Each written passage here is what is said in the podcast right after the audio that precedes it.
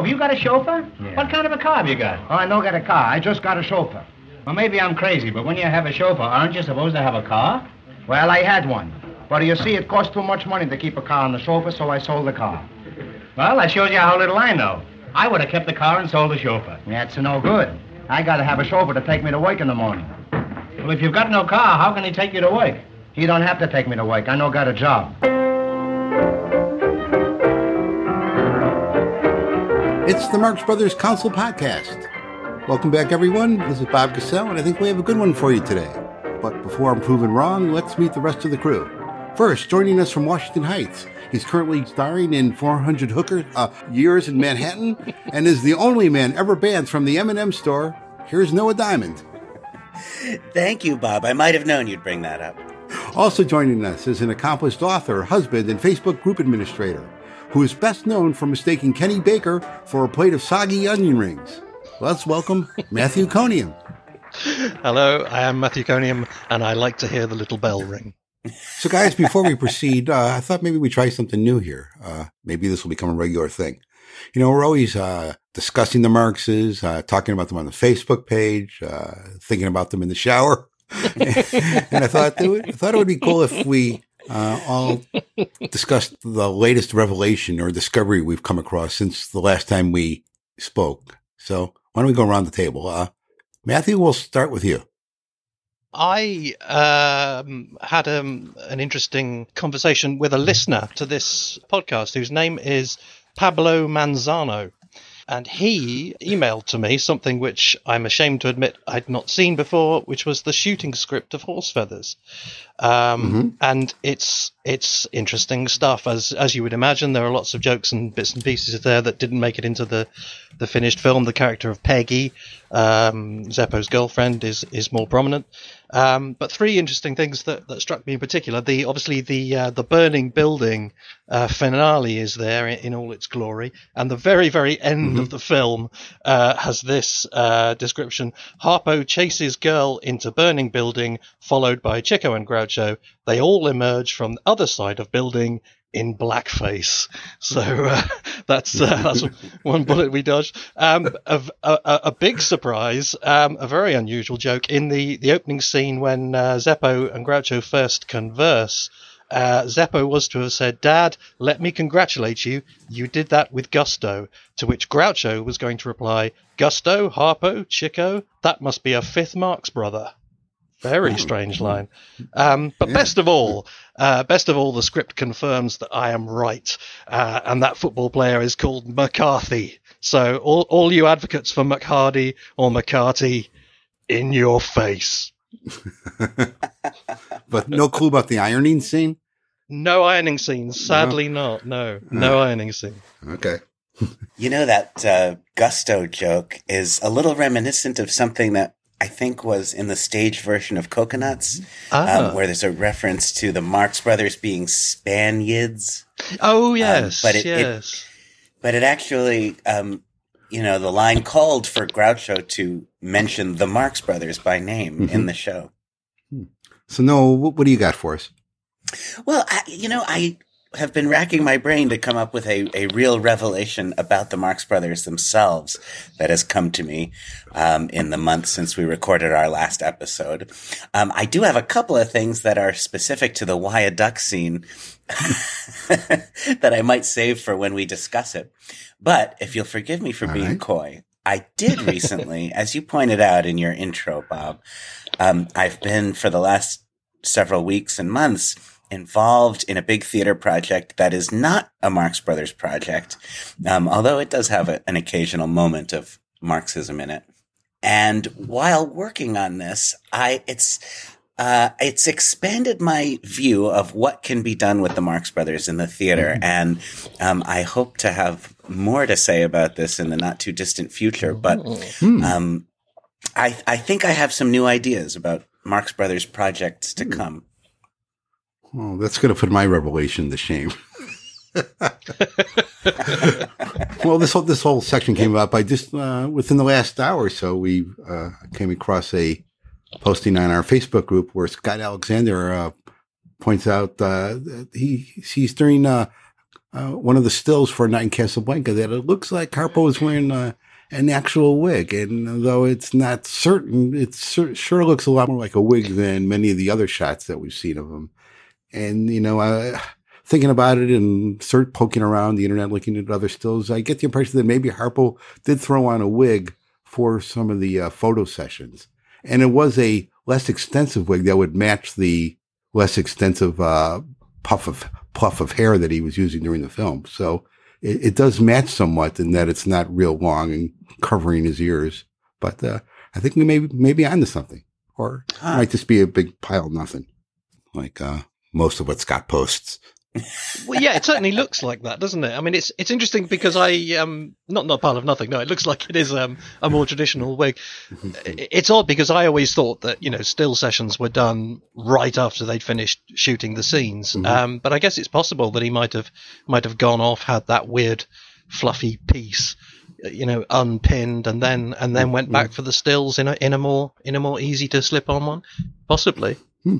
Yeah, so this is a subject for further investigation for people with nothing else to do in their lives. Okay, so. Was it Vico Savanto who was recently arrested? Suggesting that. No, he was saying recently that he always assumed Groucho was wearing a toupee in Coconuts and Animal Crackers. Mm. Which had never occurred to me. And I looking at the footage recently, I have to say I don't see it, but it's possible. If that's the case, then I don't trust any hair in any of the movies. Yes. I mean, it's certainly very thin, isn't it? Particularly in Coconuts, where it's parted in the middle and scraped down. And it looks like my hair, for God's sake. Yeah. I didn't want to be the one to say it, but yeah.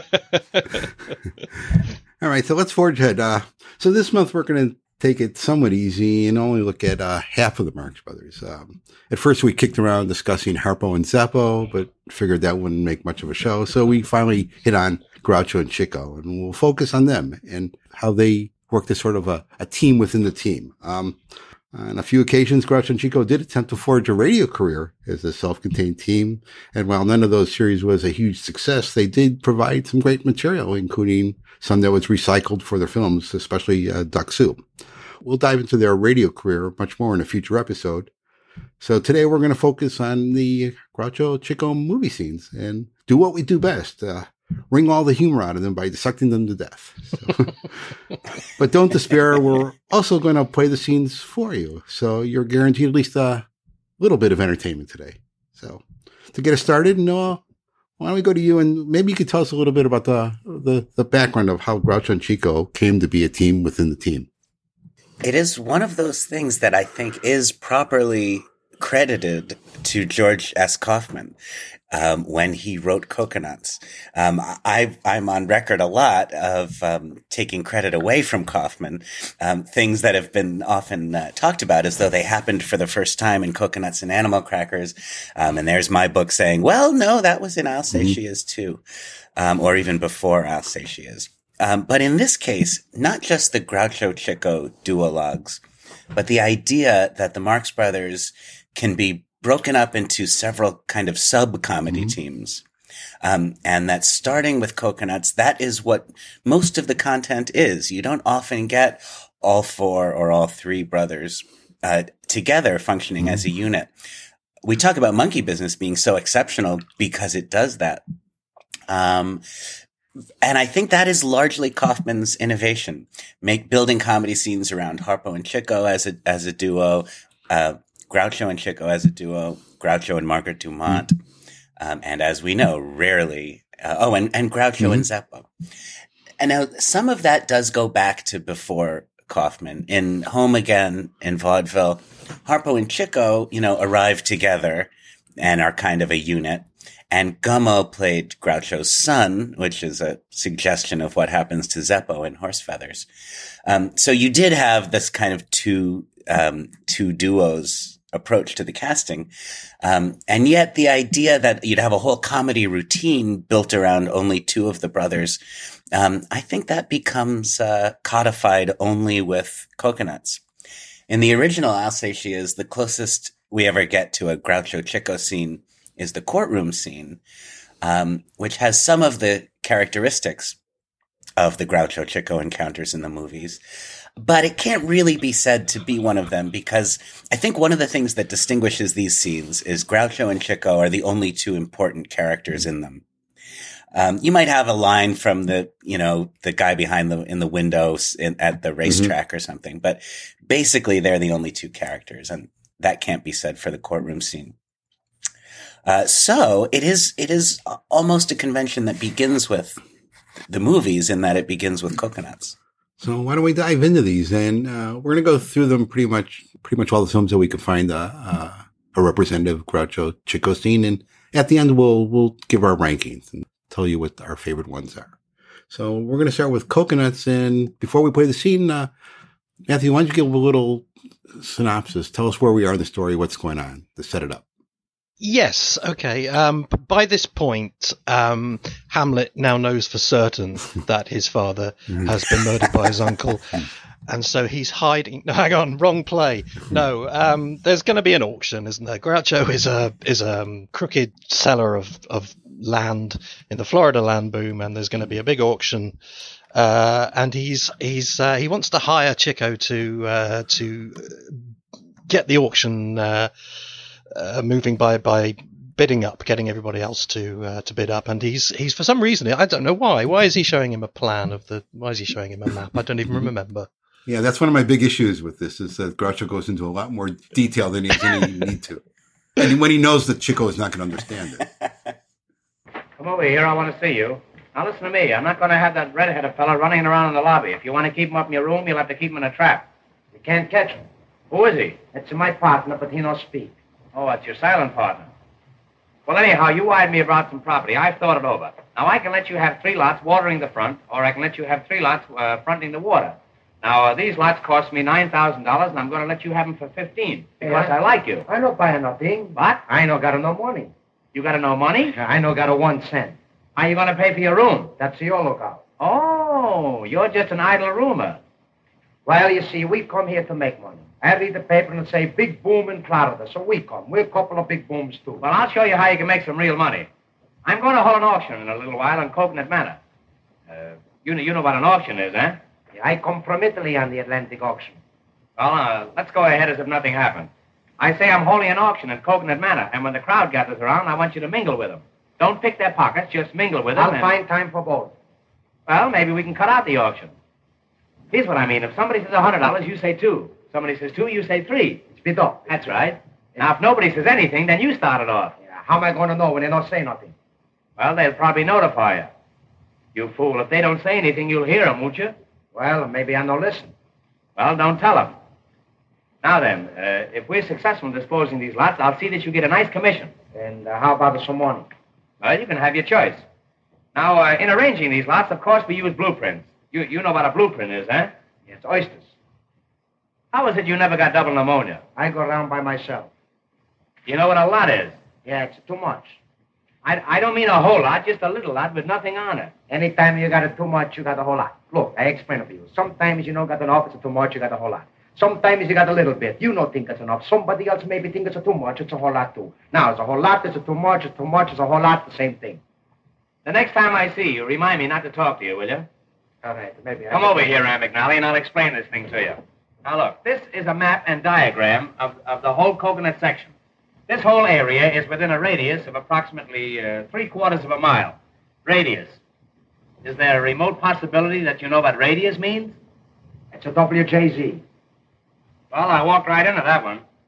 It's going to be a cinch explaining the rest of this thing to you. I can see that. I catch on quick. That's a rodeo you're thinking of. Look, Einstein, here's Coconut Manor. No matter what you say, this is Coconut Manor. Here's Coconut Manor. Here's Coconut Heights. That's the swamp. And right over here where the road forks, that's Coconut Junction. So where you got Coconut Custom? All right, that's on one of the forks. You probably eat with your knife, so you won't have to worry about that. Now, here is the main road leading out of Coconut Manor. That's the road I wish you were on. Now, over here, on this site, we're going to build an eye and ear hospital. This is going to be a site for sore eyes. You understand? That's fine. Now, right over here, this is the residential section. Oh, so people live there, huh? No, that's the stockyards. Now, all along here, this is the riverfront. And all along the river, All along the river, those are all levees. That's the Jewish neighborhood? Well, we'll pass over that. You're a peach, boy. Now, here is a little peninsula, and here is a viaduct leading over to the mainland. Viaduct? I'm all right. How are you? I say here is a little peninsula, and here is a viaduct leading over to the mainland. All right, viaduct. I'm not playing Ask Me Another. I say that's a viaduct. All right, viaduct. That's what that viaduct. Why no chicken? I don't know why no chicken. I'm a stranger here myself. All I know is that it's a viaduct. You try to cross over there in a chicken, and you'll find out viaduct. I don't go someplace. It's deep water. That's viaduct. It's deep water. That's viaduct. Look, Rim. So, suppose you were out horseback riding, and you came to that stream, and you wanted to ford over. You couldn't make it. It's too deep. Well, why do you want to ford if you got a horse? Well, I'm sorry the matter ever came up. All I know is that it's a viaduct. Well, look, all right. I catch on to why a horse, so why a chicken, why this, why that. I don't catch on to why a dog. Now, I was only fooling. I was only fooling. They're going to build a tunnel there in the morning. Now, is that clear to you? Yes, everything except the wire dog. Well, that's fine. Then we can go ahead with this thing. Now, look, I'm going to take you down and show you our cemetery. I've got a waiting list of 50 people at that cemetery just dying to get in, but I like you. Now, you're my friend. I like you, and I'm going to shove you in ahead of all of them. I know you like. I'm going to see that you get a steady position. That's good. And if I can arrange it, it'll be horizontal. Yeah, that's it. Now, remember, when the auction starts, if somebody says $100, I say $200. That's grand. Now, if somebody says $200, I say $300. That's great. Now, you know how to get down there? No, I don't. Now, look, River. You go down there, down that narrow path there, until you come to that little jungle there. You see it? It's where those thatch palms are. Yes. And then there's a little clearing there, a little clearing with a wire fence around it. With that, you see that wire fence there? All right, the wire fence. Oh, no. We're not going to go all through that again. You come along with me. You know? And they walk off screen, as if the camera wasn't allowed to follow them. It's great that Groucho says, nearly calls him Ravelli twice. Hadn't really struck me before that he actually does that twice, and it's all gets left in. It's lovely. I wonder how many times Groucho would had to have made the mistake before Florrie yelled cut. 5, 7, what? Yeah. What's interesting about this, and I think about this whenever I watch the one from Animal Crackers and here, is that these were really written to be performed in front of a live audience. And they were used to the rhythms of doing it in front of a live audience, but here they're doing it in complete silence. Like, you compare it to, just for example, with the Who's on First scene that Abbott and Costello did, there's many, many recordings of them performing it on radio in front of a live audience, and it really comes to life. And then there is the one time where they did it in the film where it's basically not. It's just, it's sort of dry when it doesn't have the energy of the live audience. And I think, I really, as great as the scene is, I really think it would have been wonderful to hear it with an audience. Yes, I mean there is a tiny bit of an audience there. You can hear the crew, so they're not actually playing to literal silence, but yes, they're not. It's certainly not to a packed house. It's true. I mean, I agree with that observation about it, and yet my revelation about it, concentrating on the scene in preparation for this conversation, is how naturalistic the acting is in this scene. Particularly on Chico's part. I think the performances in Coconuts tend to be slightly more subdued than they are in the films from Animal Crackers forward. Mm-hmm. And yet Chico, he does seem to be doing something different here. His characterization seems far more casual. He's playing dumb in a more sweet and honest kind of way than he did later. And all of his little sort of quasi-ad-libbed interjections are so funny when Groucho's saying, I like you, and I'm going to get you in ahead of him. And he's kind of – Chico's modestly laughing. Oh, I know you like me, There's a sweetness to him here. Not that there isn't later, but and it seems almost off the cuff. And yet, as you point out, Bob, this is a scene they had done, thousands of times. And it's interesting too, isn't it, that the natural – pauses are there, all those things that when we get to Night at the Opera, things that are kind of imposed in the editing Presumably because they've done it on stage, it's just there. It flows. It's very natural. There are gaps, there are pauses, and there are little bits of dialogue that don't matter. So you know they're already onto that. You know, it's another big MGM innovation that they didn't really need, I think, particularly because they toured that scene. They've got it right, that the correct rhythm for an audience. But yes, I mean it is interesting. I was glad to hear what you said, actually, Noah, because it does feel like the prototype scene. I think I would be slightly disappointed if that was just the third or the second or the fifth thing like that they did. It's got everything in place to be the first one of those. Yeah, and you know, not only that, it was developed in rehearsal. You know, it's missing from the early stage scripts of Coconuts. Yes. Although the door is kind of wide open for it. There's some talk about the blueprints, I think, but the scene, apparently abetted by Kaufman, you know, was developed in rehearsal. So Groucho and Chico had some ownership of it, and I guess the whole idea of the Groucho Chico encounter happened sort of by accident. There is a misunderstanding going on here, but it's not because Chico is dumb, and unlike some of the later scenes, it's not like Chico is trying to put something over on Groucho or trying to sidetrack him in any way. It's just a misunderstanding, and it comes very naturally.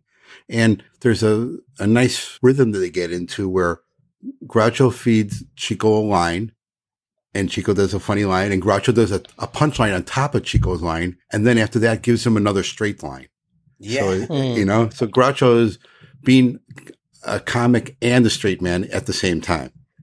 That's really true. Yeah, that's what he becomes in these Chico scenes, and it's in the best ones. Later on, it becomes a lot less nuanced, and it's a straight man punchline, straight man punchline. Here, they go back and forth, and Groucho tends to have lines about how pained he is by Chico's side of the conversation, which is a kind of sentiment Groucho never expresses with anyone else, but it works here, and he does it with such heavy fatalism, doesn't he? There's in all these early ones, he just gets very depressed very quickly, and I love the line coming up in the auction when Chico, the very first time Chico shows that he's misunderstood, and he's just going to Groucho says, "Well, the auction is practically over," and it's right at the start of the scene. That line, it's great. And also, they're not afraid to ramble. It's like, who are you, Groucho, to be exasperated with the troublemakers? You know, they're not afraid to ramble as well. The later ones, the MGM ones, are very, very tightly scripted, and it's line joke, line joke, line joke. Here, it's very conversational. It doesn't matter how much film is being eaten up. You know, they're just enjoying it. I love the Levy's Jewish line. I don't know how many more films they could have gotten away with that, but they got away with it here. I'm glad it got left in. What do you guys think about watering the front and fronting the water? That is kind of backwards, isn't it? It is, yes, but I prefer it that way. I think it's, you know, I think because it makes it sound like he thinks both, you know, both make sense, rather than it's just a joke about. I love the Sight for Sore Eyes. If I had to isolate one line as a favorite in this scene, the eye and ear hospital being a sight for sore eyes, that's just delicious. I like that's the road I wish you were on, because it's so gratuitously nasty. You know, he has no reason to. Yes. And Chico, God bless him, is never insulted, not in the least. Not at Paramount, not at MGM, never. That's one thing that stays consistent. You know, when I was a child, I had Gene Shalet's Anthology of Humor, and a lot of what's in that book are dialogues. And my siblings and I used to read those out loud, and those were my early classic comedy performances. And we used to read out loud from that book this Why a Duck scene, also the contract scene from A Night at the Opera, and also Who's on First, which you mentioned, Bob. And I think right away at that early age, the difference between the Marx Brothers and the rest of comedy was so clear from that comparison. Who's on First, of course, is ingenious and wonderful, and in performance, it can be just an absolute barn burner. But it was clear that in Who's on First, of course, Bud Abbott could just decide to convey this information another way. and make it less confusing for Costello, and the whole routine could be over in 10 seconds.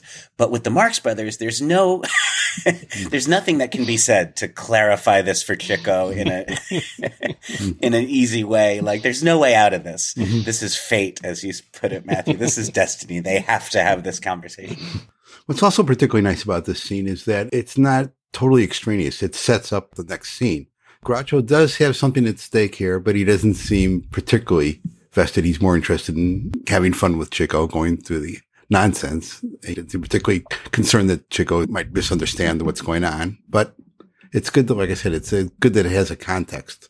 Just as a side issue, to keep John Tefteller happy, I just it struck me today watching this in high definition. Two things that I hadn't noticed before. One is that Chico is wearing a dirty hat and has got a dirty lapel, a big dusty smudge on both. But also, what it becomes very, very clear looking at a cleaned up version is that Groucho is not the only one with painted eyebrows here, is he? Yeah. Yeah, Chico was very heavily made up. Yeah. Coconuts. With a big, dark, the wig is a little more delightful too. Remember, that costume was one that was developed for the stage version of Animal Crackers. It wasn't really developed for the film, so he might have just put on his stage makeup to do it for the film. Yeah, that's a good point. Yeah, this look was fairly new for Chico at the time. Okay, why don't we move on to Animal Crackers, where we actually have two classic Groucho Chico scenes, one early in the film and one very late. Let's play the first one, which is one of the most iconic. Say, I used to know a fellow looked exactly like you by the name of Emmanuel Ravelli. Are you his brother? I'm Emmanuel Ravelli. You're Emmanuel Ravelli? I'm Emmanuel Ravelli. Well, no wonder you look like him. But I still insist there is a resemblance. Hey, he thinks I look alike. Well, if you do, it's a tough break for both of you. You are one of the musicians, but you were not due until tomorrow. Couldn't come tomorrow. That's too quick. Say, you're lucky they didn't come yesterday. We were busy yesterday, but we charged just the same. This is better than exploring. What do you fellas get an hour? Oh, for playing, we get $10 an hour. I see. What do you get for not playing? $12 an hour. Well, clip me off a piece of that. Now, for rehearsing, we make special rate. That's $15 an hour. That's for rehearsing? That's for rehearsing. And what do you get for not rehearsing? You couldn't afford it. You see, if we don't rehearse, so we don't play. And if we don't play, that runs into money. How much would you want to run into an open manhole? Just the cover charge. Well, drop in sometime. Sewer. Well, we clean that up pretty well. Well, let's see how we stand. Flat-footed. Yesterday, we didn't come. You remember, yesterday we didn't come. Oh, I remember. Yeah, that's $300. Yesterday you didn't come, that's $300. Yeah, that's $300. Well, that's reasonable. I can see that all right. Now, today we did come. That's $100 you owe us. Hey, I bet I'm going to lose on the deal. Tomorrow we leave. That's worth about... $1 million. Yeah, that's all right for me, but I got a partner. What? Partner? It's amazing how all the extras keep a straight face in the background there. They don't crack a smile or anything.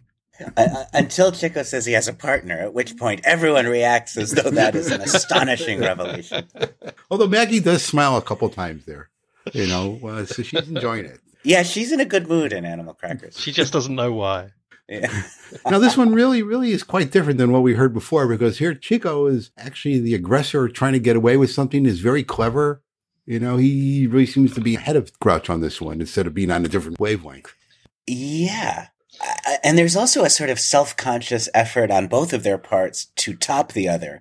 They seem very aware of being comedians in this moment and just trying to top each other with jokes. The whole back and forth with, you know, the cover charge and sewer. And, you know, it's just the way friends hang out and try to make each other laugh. There's something very sweet about that. I also love, as you point out with Why a Duck, you know, Groucho is both Chico's straight man and a comedian in his own right in these scenes. And, you know, when Groucho says, you know, what do you get for not rehearsing? That's already funny. It doesn't actually require a response. But Chico's response, a larger sum than he gets for playing, just makes it more funny. Also, I think it's the perfect marriage of material and Chico's delivery. I think they're both. It's like two parallel tracks. Obviously, what he's saying is funny. If we don't rehearse, we don't play, and if we don't play, that runs into money, is a very funny idea. But it, you know, if we don't know the hoist, you know, it's just his delivery, I think, is absolutely as good as it gets here.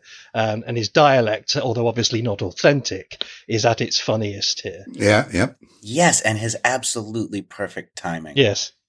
I am Emmanuel Ravelli. The way he introduces himself repeatedly, it's just beautiful. And like the Why Duck scene, this was also perfected in front of a live audience. So I'm sure they were used to playing off the moans and groans that would accompany the manhole and sewer stuff. Yeah, that's what Dumont is doing with her little smile, right? She's filling the space for the laugh, sort of ethereally grinning from Groucho to Chico and rolling her eyes heavenward. Actually, I think that's one of the things I most miss from never having seen them live. There were enough indications in the films where, and on some occasions, Groucho even has lines like, you know, not all the jokes can be good. He must have done that to the audience constantly. My guess is that was a constant feature of them live, is Groucho talking to the audience about the joke you've just heard. Yes. It's always so funny. I just wish there was more of it, and I'll bet there was on stage. This is one of those scenes that just sounds so natural that people think they're making it up on the spot when it's just brilliant performances. Well, their films were entirely improvised. Didn't you know that? Do you not know anything? Yeah, the improvisation on that train in Go West. Remarkable how they got it. Yes. They had to actually make the train continue to run by feeding it to itself. So why don't we move on to the big encounter in Animal Crackers. Unlike the other ones, this one takes place rather late in the film. And, why don't we just go ahead and play it? Matthew, why don't you set this one up before we play? Because I can't remember what is it? Oh, I know. Yes, of course.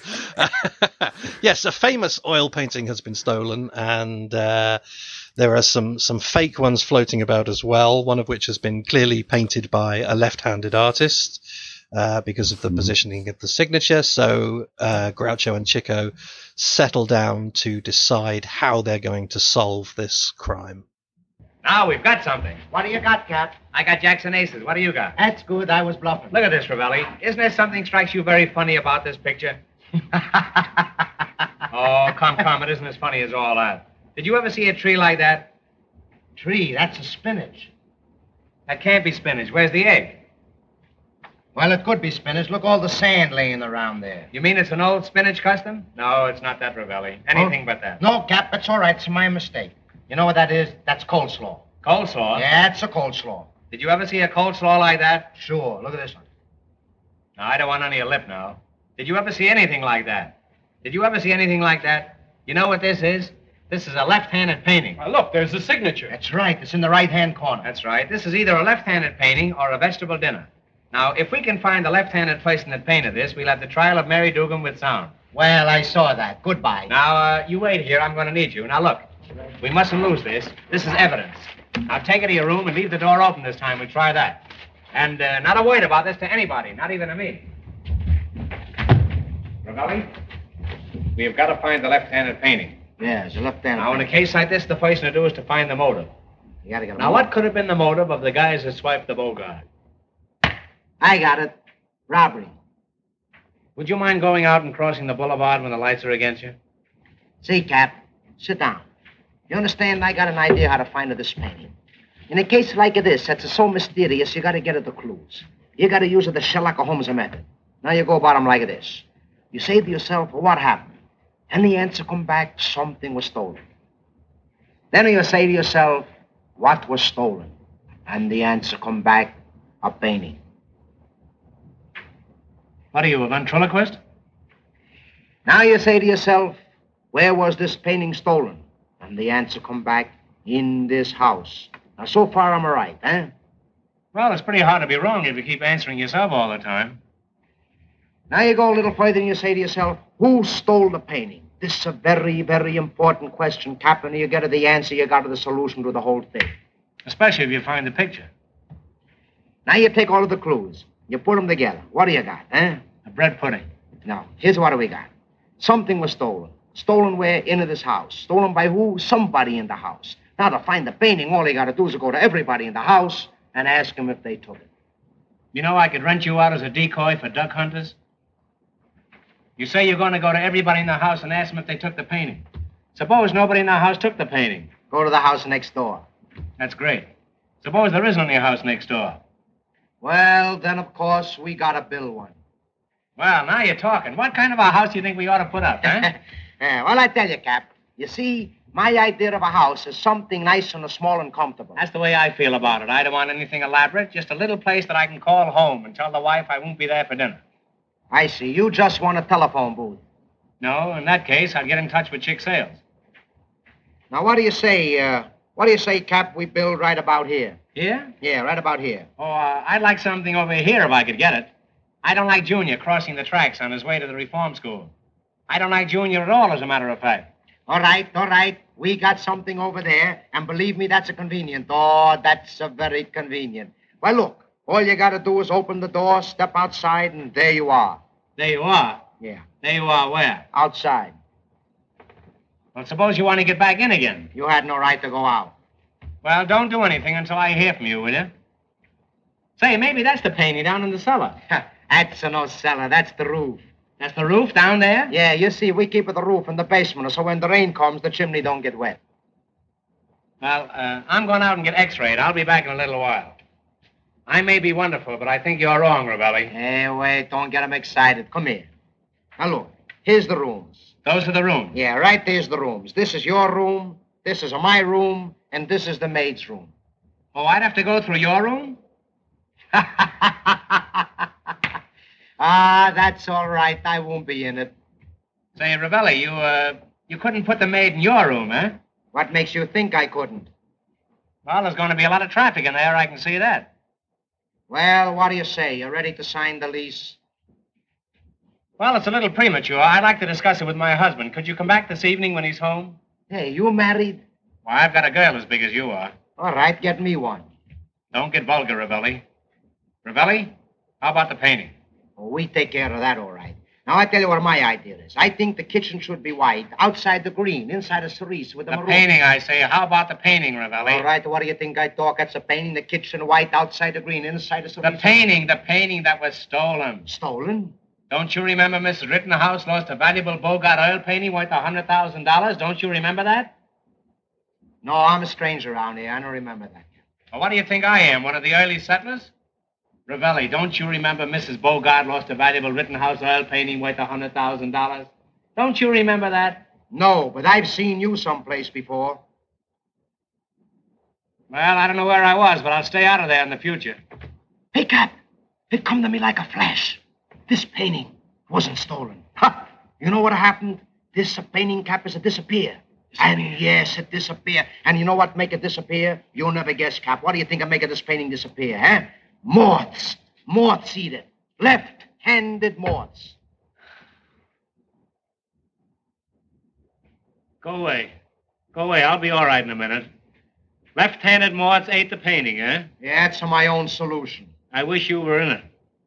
Left-handed moths ate the painting. You know, I'd buy you a parachute if I thought it wouldn't open. Hey, I got parachutes. It's crazy. Come on, let's get down and get the reward. We solved it. You solved it. The credit is all yours. Yeah. The painting was eaten by a left-handed moth. Hey, you know, we did a good day's work. How do you feel? Tired? Well, maybe you ought to lie down for a couple of years, eh? Yeah, Why don't you just lie down until rigor mortis sets in? Yeah, it's not Ravelli, I'll show you how we get the painting. Yeah. We'll go to court, and we'll get out of rid of habeas corpus. You're going to get rid of what? Oh, I should never have started that way. I can see that. I say we'll go to court, and we'll get out of rid of habeas corpus. Yeah, it's a corpus. Didn't you ever see a habeas corpus? No, but I see habeas Irish rose. Hey, here's a hey. And this time they walk off the right side of the screen to separate it from what they did in Coconuts. For variety's sake, yeah.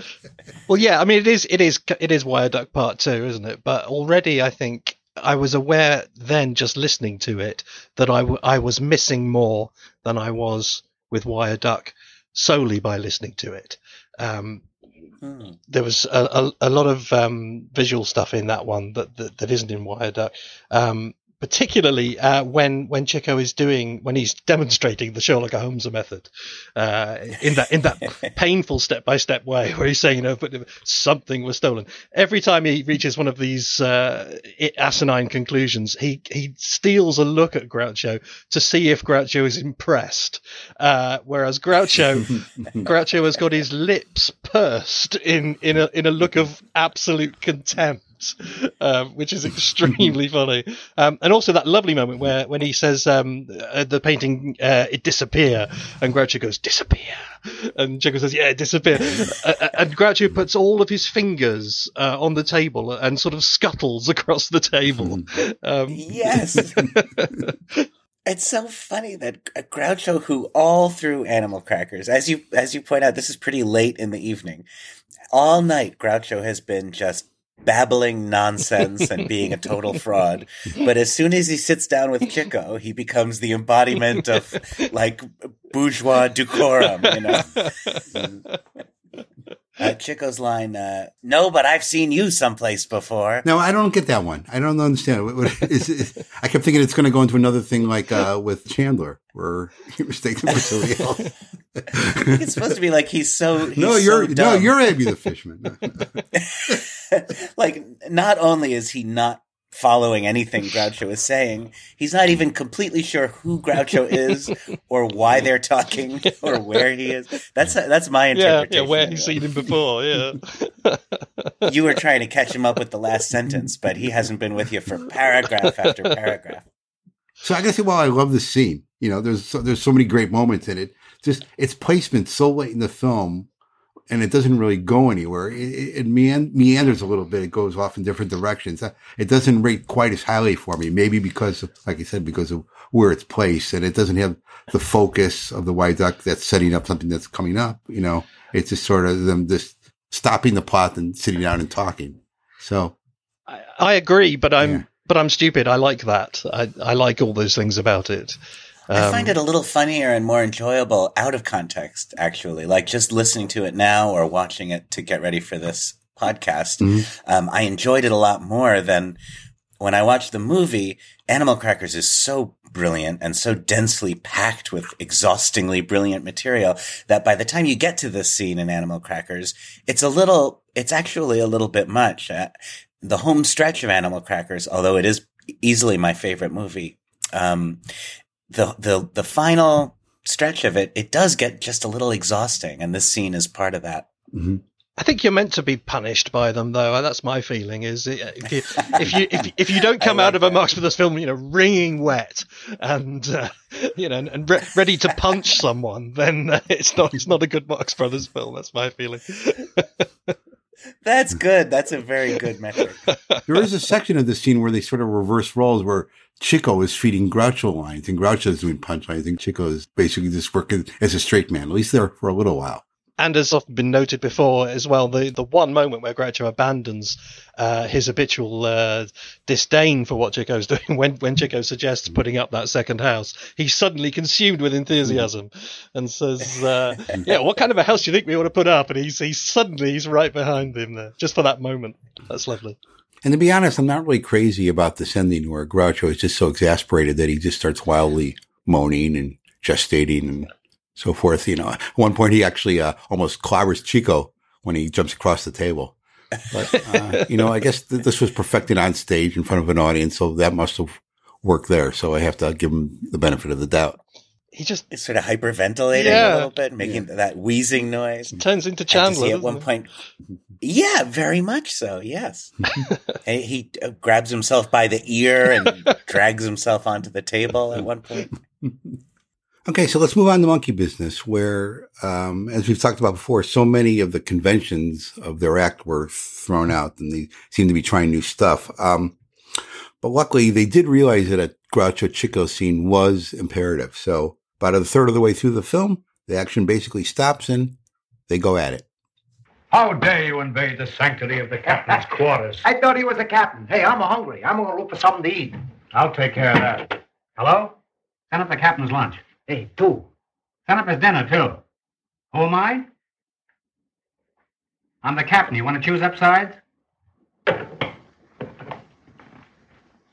Oh, engineer, will you tell me to stop the boat from rocking? I'm going to have lunch. Well, what's the matter with you? What's the matter with me? I'm hungry. I didn't eat in 3 days. 3 days? We've only been on the boat 2 days. Well, I didn't eat yesterday, I didn't eat today, and I'm not going to eat tomorrow. That makes it 3 days. Well, state your business. I've got to shiver my timbers. I got no business. I come up to see the captain's bridge. Captain's bridge? I'm sorry. He always keeps it in a glass of water while he's eating. Would you like to see where he sleeps? I saw that. That's the bunk. You're just wasting your breath, and that's no great loss either. A fine sailor you are. You bet I'm a fine sailor. You know, my whole family was a sailors. My father was a partners with Columbus. Well, what do you think of that, huh? Your father and Columbus were partners? You bet. Columbus has been dead 400 years. Well, they told me it was my father. Well, now, just hop up there, little Johnny, and I'll show you a few things that you don't know about history. Now, look. Now, there's Columbus. That's Columbus Cycle. Would you mind getting up off that fly paper and giving the flies a chance? Oh, you're crazy. Flies can't read papers. Now, Columbus sailed from Spain to India looking for a shortcut. Oh, you mean strawberry shortcut? I don't know.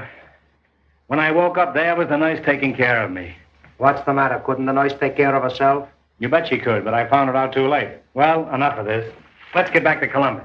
I'd rather get back to the nurse. So would I. But Columbus was sailing along on his vessel. On his what? Not on his what, on his vessel. Don't you know what vessel is? Sure, I can vessel. You suppose I could buy back my introduction to you? Now, one night, Columbus sailors started a mutiny. No, no mutinies at night. They're in the afternoon. You know, mutinies Wednesdays and Saturdays. There's my argument. Restrict immigration. That just ends sort of abruptly as the captain. As who comes in? The captain, the first mate? Somebody comes in. Gilligan? Somebody shows up. The skipper. That one is unique in the fact that there is absolutely no point to it whatsoever. There's nobody is trying to accomplish anything or has any vested interest. Or basically, they're shooting the shit for a minute and a half. But what is interesting there, isn't it, is when you listen to it, as we've just done, it could be just like the previous two. They could just be sat at a table on either side of a table talking to each other. But when you watch it, of course, they're not doing that. And somebody has put effort into blocking it and choreographing it. And Chico in particular is constantly on the move. He's on the table. He's off the table. He's on the chair. They're walking around. So visually, it's got more energy than the other two, although to listen to it, you wouldn't know that.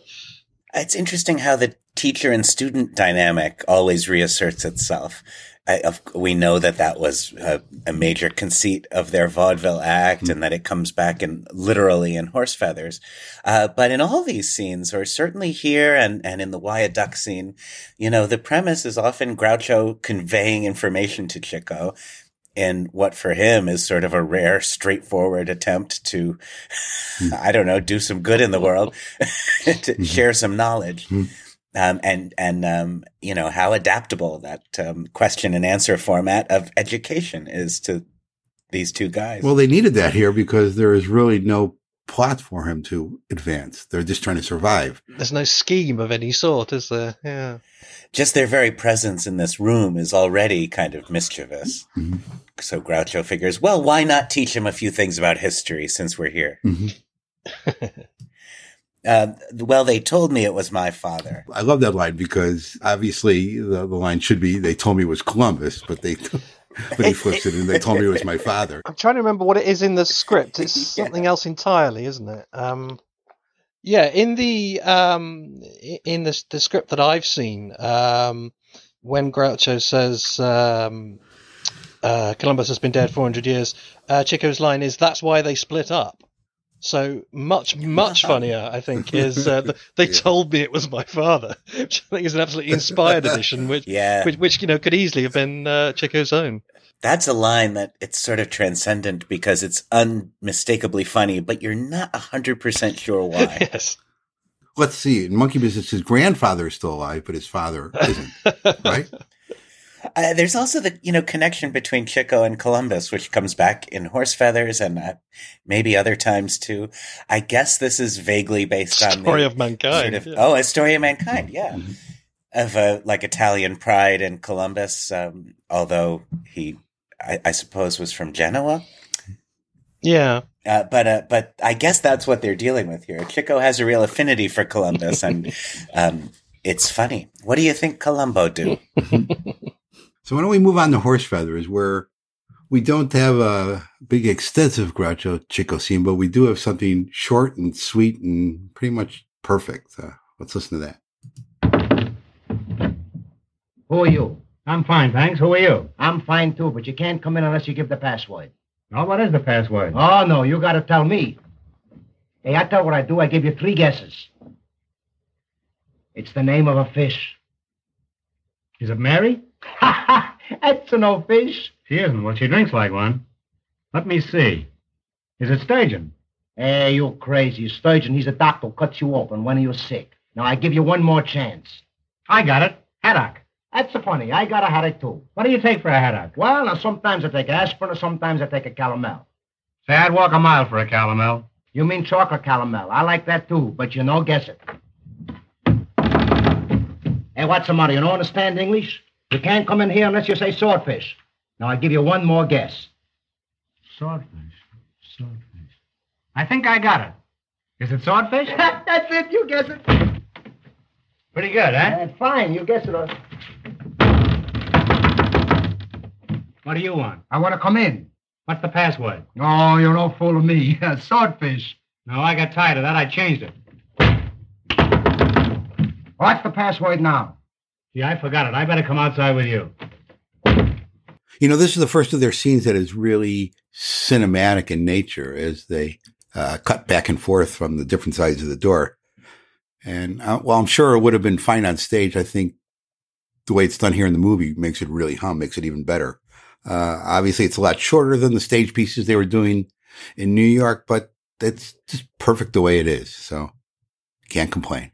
It is perfect, yeah. And until this exercise of watching them all, it just hadn't struck me, actually, that there was so little of that stuff in Horse Feathers, that scene was so short and that was all we get of that stuff. It had never really struck me.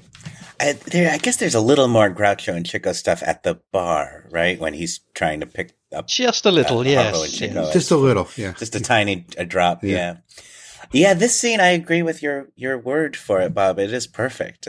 It's a small dose, but it's a super concentrated dose. And it's also has a neatness to it. Mm. Wyaduck and the, building a house next door conversation in Animal Crackers, they are brilliant and kind of overstuffed with funny lines and moments. And then they sort of meander and dribble out at the end. But this is more like a comedy routine in that it has a beginning, middle, and an end. It has a great twist with Groucho changing the password. I love Chico's game, laughter, swordfish, I know this. And by the same token, the way Groucho, before volunteering the password as swordfish, the way he thinks about it for a moment, and he says to himself under his breath, swordfish, huh? Swordfish. I think I've got it, swordfish. And they both have a different motivation going into it because Chico's been instructed not to let anybody in, and Groucho has a reason to get in. But halfway through the scene, they basically abandon those because they're having too much fun. Yeah, and also the sliding of that window in the door, that very percussive sliding, punctuates the scene so beautifully, much as the tearing of the contracts will in A Night at the Opera. It just provides a kind of rhythm track. Mm-hmm. Okay, so let's go to Duck Soup now, where, like all the Groucho Chico scenes in this middle period, it's when the characters are meeting for the first time. Peanuts! Hey! You want to be a public nuisance? Sure, how much does the job pay? I've got a good mind to join a club and beat you over the head with it. Peanuts to you. Have you got a license? License? No, but my dog, he's got millions of them. Believe me, he's some smart dog. You know, he went with Admiral Byrd to the poll. I'll bet the dog got to the poll first. You win. Come on up here. I want to scare the cabinet. Hello? Hello? No, he's not in. All right, I tell him. Goodbye. That was for you. I'm sorry I'm not in. I wanted to have a long talk with you. Now, listen here. You give up that silly peanut stand, and I'll get you a soft government job. Now, let's see. How would you like a job in the mint? Mint? No. I don't like a mint. What other flavor you got? Hello? No, not yet. All right, I tell him. Goodbye. Thank you. That was for you again. I wonder whatever became of me. I should have been back here a long time ago. Now, listen here. I've got a swell job for you, but first I'll have to ask you a couple of important questions. Now, what is it that has four pair of pants, lives in Philadelphia, and it never rains but it pours? That's a good one. I give you three guesses. Now, let me see. Has four pair of pants, lives in Philadelphia. Is it male or female? No, I don't think so. Is he dead? Who? I don't know. I give up. I give up, too. Now I ask you another one. What is it? Got a big black mustache. Smokes a big black cigar, and he's a big pain in the neck. Now, don't tell me.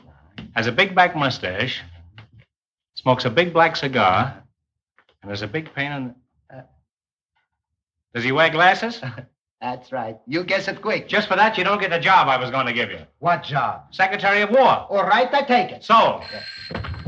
Next time you watch that scene, keep your eye on the dog. He's got some major fleas, or he's licking his balls or something. I don't know. He's going at it. That's some itchy dog. And we shouldn't forget as well, absent from that clip is the glorious Kappa later on of the standing army. We save money on chairs, whereupon Groucho does another one of his complete capitulations to madness and kicks him out of the room, which is the delayed finale to that scene, and a great one. I don't have a lot to say on this one. I mean, there's some good jokes, it advances the plot, but there's no focus or momentum. It's a transitional scene, and it's fun, and it's enjoyable, but there's nothing remarkable about it. It's full of good jokes. I mean, my position, what I was going to say was I was going to complain that it was too short, and that was before I realized that just how short that Horse Feathers clip was as well. Obviously, we have access to earlier scripts, and there are lots of lovely jokes that I wish were still there. Just three that I've picked out. Groucho saying, "What do you call your dog when you want him?" To which Chico replies, "I don't want him," which is lovely. Also, Groucho says, "I'll make you vice president of the country." Chico says, "Oh no, nothing doing. I had a brother who was a vice president once, and that's the last we ever heard of him." Groucho says, "Well, maybe he's still the vice president," which is superb. And also, I like Chico saying, "I've got to have a job where I come to work at 11, go to lunch at 12, and quit at 1. And twice a year, I've got to have a 6-month vacation," which is lovely.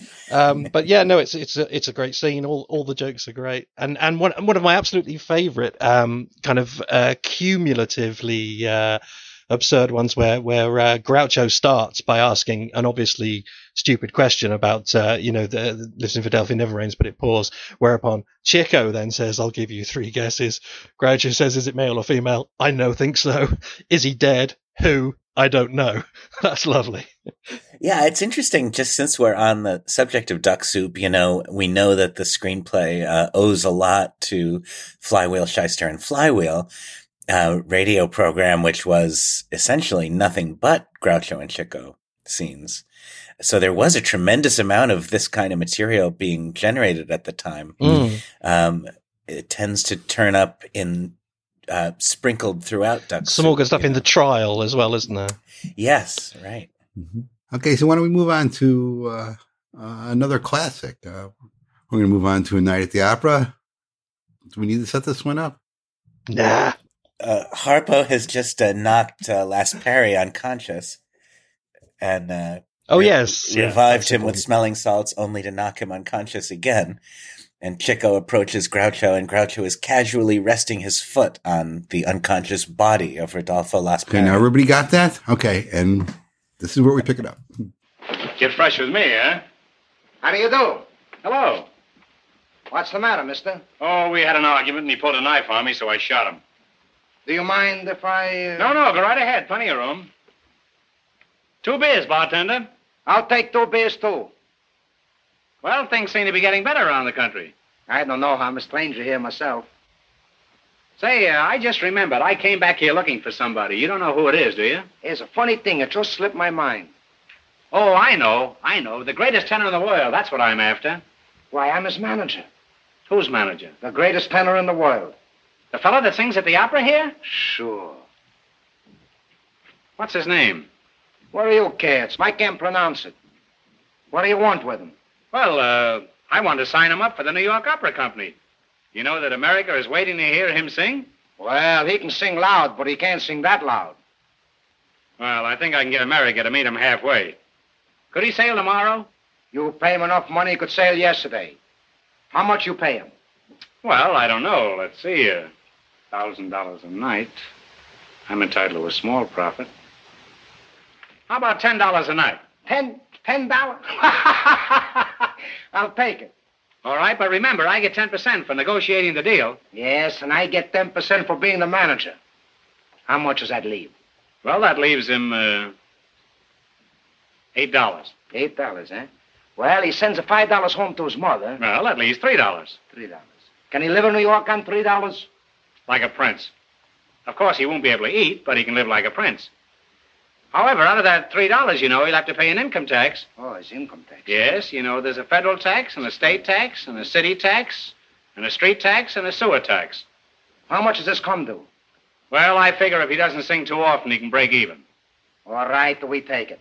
All right, fine. Now, here are the contracts. You just put his name at the top and you sign at the bottom. There's no need of you reading that because these are duplicates. Yeah, it's a duplicate. Duplicates, eh? I say they're duplicates. Oh, sure, it's a duplicate, eh? Don't you know what duplicates are? Sure, there's 5 kids up in Canada. Well, I wouldn't know about that. I haven't been in Canada in years. Well, go ahead and read it. What does it say? Well, go on and read it. All right, you read it. Go on. All right, I'll read it to you. Can you hear?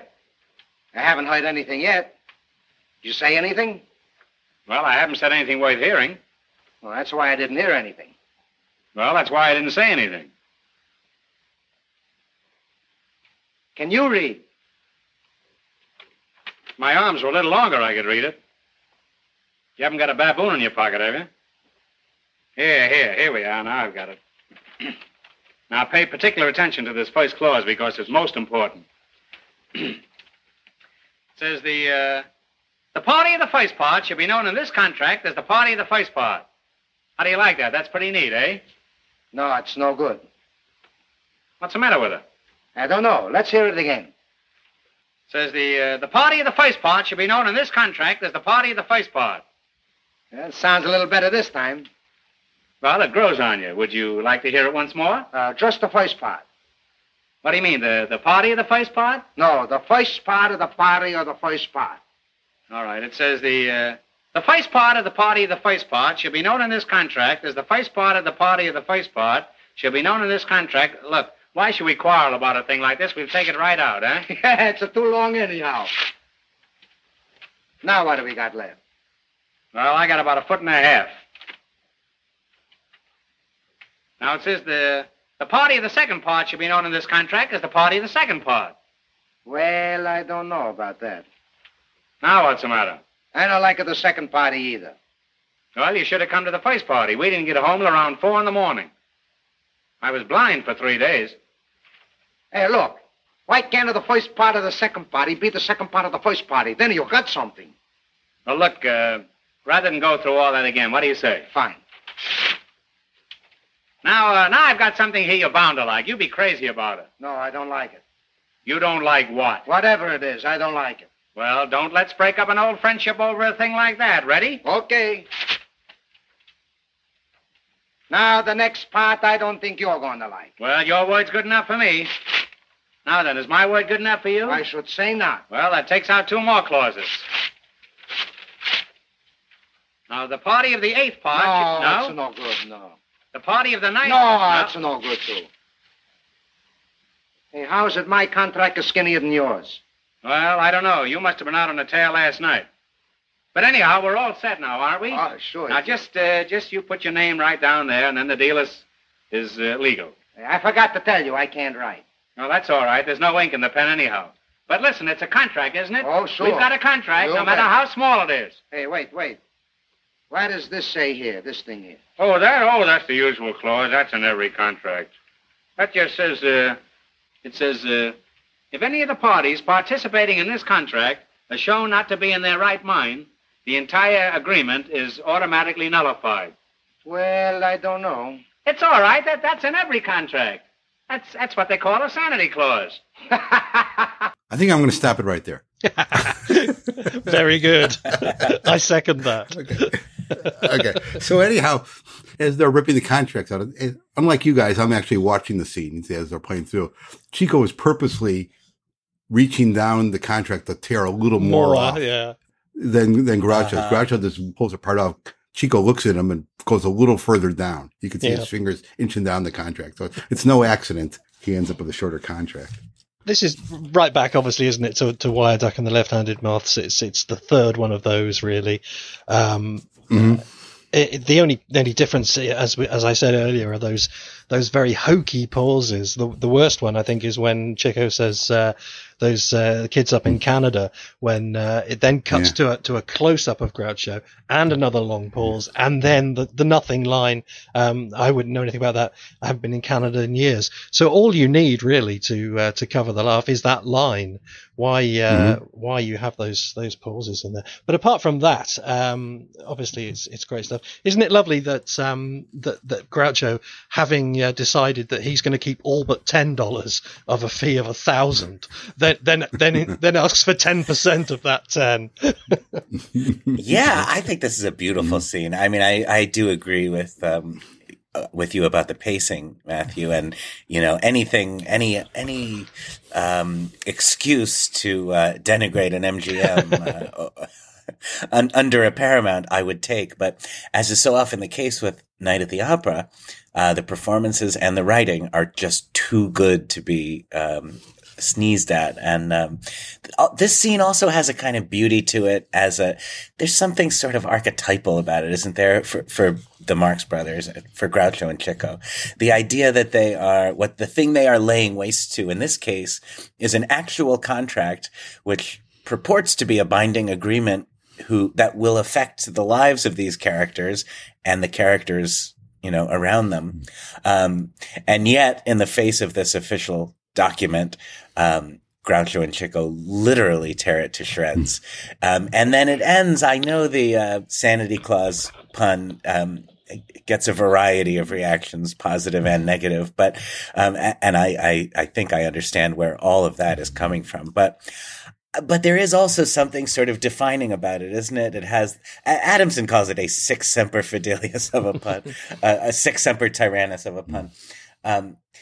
Yeah, the idea that the scene ends with, this attack on an idea under which anybody who is on anything but the straight and narrow and officious and proper and businesslike can be outruled. It's just kind of a perfect thing for the Marx Brothers to be attacking. Mm-hmm. It's very tough for them to have done such a great scene within the parameters of what Thalberg and MGM were trying to do. It's just a great accomplishment that they were able to do a scene that advanced the plot, didn't demean either character, and was still hilarious. It looks so simple, but as we see later on, that they weren't able to match this at MGM. This was the peak of their accomplishment there. I mean, I think, as you say, the fact that it does advance the plot is how they got away with that. I mean, imagine if the Left-Handed Moths was written, was written for this. You can see Thalberg's ballpoint pen tearing through the script page. Can't you shorten this? So yeah, I think it is very, very cleverly done for that reason. My only regret, I think, about the scene is that it doesn't stay in long shot, because I'd love to see them go through this very long routine with Walter Woolf King there the whole time on the floor with their feet on him. His blood's trickling out of his ears, yeah. And flies begin to surround the body. It is true that what connects it with the two scenes you compare it to, Matthew, the Wire Duck scene and the Left-Handed Moth scene, of course, is the authorship. Mm-hmm. Kaufman and Ryskind, who are undoubtedly a big part of the reason this is so good. And obviously this was perfected on stage during the tour. Would love to have seen what they started with. We don't have any earlier version of this, do we? No, not that I've seen. I guess not. The script book, I don't have that handy. We know there's an Italian line that was a couple of Italian lines, yeah. There is one joke in this scene that I just don't like at all, which is, you haven't got a baboon in your pocket. I love that. Yeah. Do you? Yeah. Just because a baboon has long arms? Oh, yeah. He wants his own arms to be longer, so he thinks the solution to that would be to have something else with longer arms. Oh, yeah. I felt that. I use that line pretty regularly when I'm trying to read something without my glasses, yeah. Oh, all right. Yeah. Well, we found a divide among the panel. But since people are waiting for it, let's give them what they're asking for. You can't fool me. There ain't no Santa Claus. Okay. All right, so let's move on to what is perhaps the most interesting of the scenes. And would you say it's the most fruitsy? I don't know. It's probably the last one that could be considered a classic, though it deviates from the formula in so many ways, but it's still undeniably great. But before we talk about it, let's take a listen. $2 on Santa. Hey, boss, come here. You want something hot? Not now, I just had lunch. Anyhow, I don't like hot ice cream. Hey, come here. I don't sell ice cream. That's a fake at the fool of the police. I sell it tips on the horses. I got us something that they can't lose, $1. No, some other time. I'm sorry, I'm betting on Santa. Some other time, huh? Hey, $2 on Santa. Hey, come here. Sunup is the worst horse on the track. I notice he wins all the time. All right, just because he comes in first. Well, I don't want him any better than first. $2 on Sunup. Hey, boss, come here. Come here. Suppose you bet on Sunup. What are you going to get up for your money? 2 to 1. $1 and you'll remember me all your life. That's the most nauseating proposition I ever had. Come on. You look like a sport. Come on, boss. Don't be a crunger for $1. Thank you. What's this? That's the horse. How'd he get in here? Get your ice cream, footsie ice cream. ZVBXRPL. Get your I had that same horse when I had my eyes examined. Get your tootsie. Hey, ice cream. What about this optical illusion you just slipped me? I don't understand it. Well, that's not the real name of the horse. That's the name of the horse in code. Look in your code book. What do you mean, code? Yeah, look in the code book. That'll tell you what horse you got. Well, I haven't got any code book. You know got a code book? You know where I can get one? Well, just by accident, I think I got one right here. Here you are. How much is it? That's a free. Oh, thanks. Just a $1 printing charge. Well, give me one without printing, huh? I'm sick of printing. Oh, come on. You want to win? Yes, sure. Of course I want to win. Well, then you got to have it this. Want to win, but I don't want the savings of a lifetime wiped out in the twinkling of an eye. Here. Thank you very much. Ice cream. ZVBXRPL, page 34. Hey, ice cream. I can't make head or tail out of this. Well, that's all right. Look in the master code book. That'll tell you where to look. Master code? I haven't got any master code book. You know got a master code book? No, do you know where I can get one? Well, just by accident, I think I got one right here. There you are. A lot of quick accidents around here for a quiet neighborhood. Just a minute. Is there a printing charge on this? No. Oh, thanks. Just a $2 delivery charge. What do you mean, delivery charge? I'm standing right next to you. Well, for such a short distance, I make it $1. Couldn't I move over here and make it 50 cents? Yes, but I'd move over here and make it $1 just the same. Say, maybe I better open a charge account, huh? You got us some references? Well, the only one I know around here is you. That's no good. You'll have to pay cash. You know, a little while ago, I could have put $2 on setup and avoided all this. You know, throw your money away. Thank you very much. Now I'm all set, huh? Yes. Get your tootsie-fruitsy ice cream. Master code, plain. Get your ice cream, tootsie-fruitsy. Get your tootsie-fruitsy. ZVBXRPL. Get your tootsie. The letter Z stands for J unless the horse is a filly. Get your tootsie-fruitsy. Hey, tootsie-fruitsy, is the horse a filly? I don't know. Look in your breeder's guide. Get your ice cream, tootsie. What do you mean, breeder's guide? I haven't got any breeder's guide. You haven't got a breeder's guide? Shh, not so loud. I don't want it to get around that I haven't got a breeder's guide. Even my best friends don't know I haven't got a breeder's guide. Well, boss, I feel pretty sorry for you walking around without a breeder's guide. Why, you're just throwing your money away buying those other books without a breeder's guide. Where can I get one as though I didn't know? One is no good. You're going to have the whole set. Hey, you know, all I wanted was a horse, not a public library. What do you mean? How much is the set? $1. $1? Yeah. 4 for $5. Well, all right. I'll give me the 4 of them. There's no use throwing away money, eh? All right. Here. This is all I'm buying, too. I didn't want so much. I thought you could do this quickly. Here. $6 on sun-up. I read it good. Dairy ice cream. ZVBXRPL is Burns. Yeah, that's all right. That's right. Burns? Yeah. Someday the code gives you the name of the jockey instead of the horse. Now you find out who Jockey Burns is riding, and that's the horse you bet on. That's easy. Get the ice cream, tootsie footsie. Well, I'm getting the idea of it. I didn't get it for a long time, you know. It's pretty tricky when you don't know it, isn't it, huh? It's not that book. Huh? It's not that book. It's not that book. No. Oh, I see. No, it's not that book. Huh? Not that book.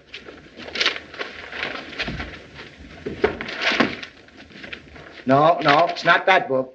Huh? No, you haven't got that book. You've got it, huh? I'll get it in a minute, though, won't I? Get your Tootsie Frutsie. I'm getting a fine Tootsie Frutsying right here. Get your ice cream. How much is it? $1. It's the last book I'm buying. Sure, you don't need no more. Here. Yeah. Now, here's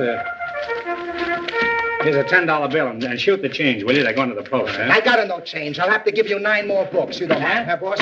You take the 9 more books. 9 more? Yeah. Say, you don't handle any bookcases there, do you? Well, you're coming tomorrow, anyway. I didn't know that you needed so much. It's all right, You're going to win on the horses today. I walk up and bet on a horse. Yeah. Open. Yeah. Say, a face-shining book down there? Yes. Close. Huh? Close. That's it. Nice. Good thing I brought my legs with me, eh? Yeah, now, tell me, what horse have I got? Hurry up, will you? Here it is, right here. I just heard the fellow blowing his horn. Here it is, here. Jockey Burns, 152. That's Rosie. Rosie, yeah? Look, 40 to 1. 40 to 1. Oh, what a horse, Rosie. Am I going to give that bookie a whipping? I was going to bet on sun-up at 10 to 1. Yeah. Look, 40 to 1. That's I'll show them a thing or two. Hey there, big boy. $2 on Rosie, huh? Sorry, that race is over. Huh? I say the race is over. Over? Who won? Sun-up. Sun-up! That's to my horse. Sun-up. Sun-up. Hurry up. Sun-up. Oh, goodbye, boss. Goodbye. Sun-up. 10, 20, 30. Sun-up. Get your Tootsie Frutti, a nice ice cream. A nice Tootsie Frutti ice cream. Is it over yet? So I just noticed something watching it through that time. Chico places his $6 bet before he comes into the big $10 windfall at the end. So he could have made a lot more money. That's true, yeah. So as we've discussed before, this is such a huge, huge departure from the traditional Groucho Chico scene. I don't know where to start.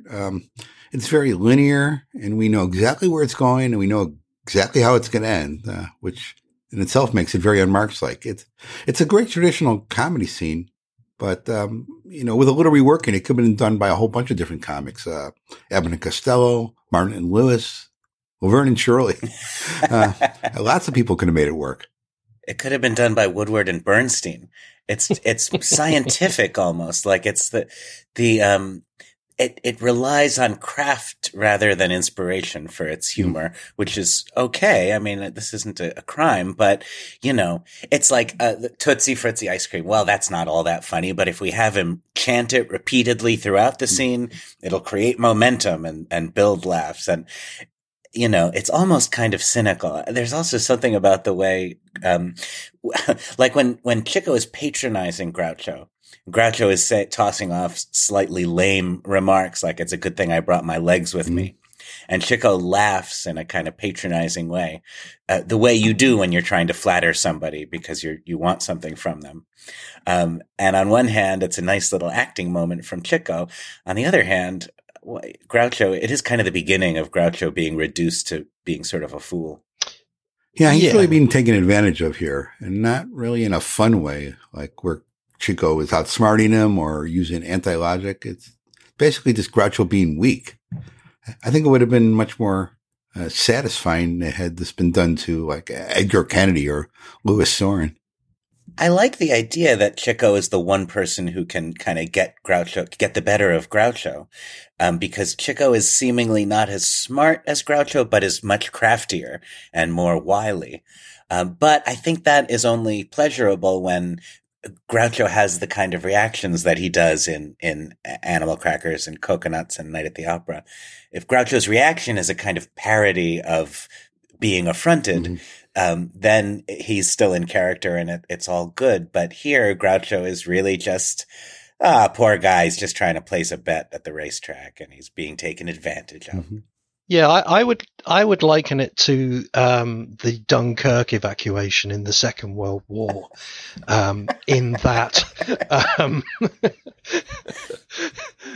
that was officially deemed a successful failure, insofar as, although it was a strategic loss, you know, they got all the guys out without a massacre. And I think this is a very, very good bad sketch. I think it's so well played. I think it's just so nice to watch them do it. I like the containment of it. I like the way it doesn't build in any way visually. But it is very meat and potatoes stuff. I think that the one line that lifts it into authentic Marxdom is when Groucho asks for $9 change, and Chico says he'll give him 9 more books, and that's deemed an acceptable alternative. But apart from that, yeah, it's basic, but it is funny, you know. It is funny. But it's funny in that you know what's going to happen. You know, in the previous scenes, you don't know where they were going or where the conversation was headed. Here we know, and it's just well performed by a couple of great comedians. Yeah. It does contain the memorable and sort of inexplicably deathless phrase ZVBXRPL, which, as was established in the 3rd episode of this podcast, that is Frank Ferrante's password for everything. So if you want to get into any of his accounts, go ahead. He told us that. When Groucho says, "That's the most nauseating proposition I've ever had," is this the closest he ever comes in the movies to uttering the apocryphal line, "That's the most ridiculous thing I ever heard"? Maybe so. I mean, he does. There are a few lines that he gives with that intonation, isn't it? Joe Adamson mentions it, that he's doing it a lot. I think in The Big Store, I think he's got 2 or 3. But in terms of and in A Day at the I wouldn't mind framing her a prettier. I've never seen. Yes, that's right. Yeah, but in terms of the actual line, I guess that is about the closest. Yeah. And I think another oddity in this scene, which is, I think, the only example of its kind, is at the very end, Groucho kind of does his Chico Marx impression. Yes. When he takes up the Tootsie Fritzie chant. That doesn't happen at any other time in the movies, does it? And he's not very good at it. Yeah, he does a pretty lousy Chico impression. He's far more convincing as Dr. Glass in the next movie. For a lot of people, this is their favorite Groucho Chico scene, and I don't mean to dismiss them. It is a great scene, and particularly the first time you see it, when you don't know what's going to happen. You know, it's wonderful, but once you've seen it once, you know, it loses a lot of its power. That is a key difference, isn't it, between this and some of the greater Groucho Chico scenes, that once you know what's coming here, there's something a little tedious about getting through it.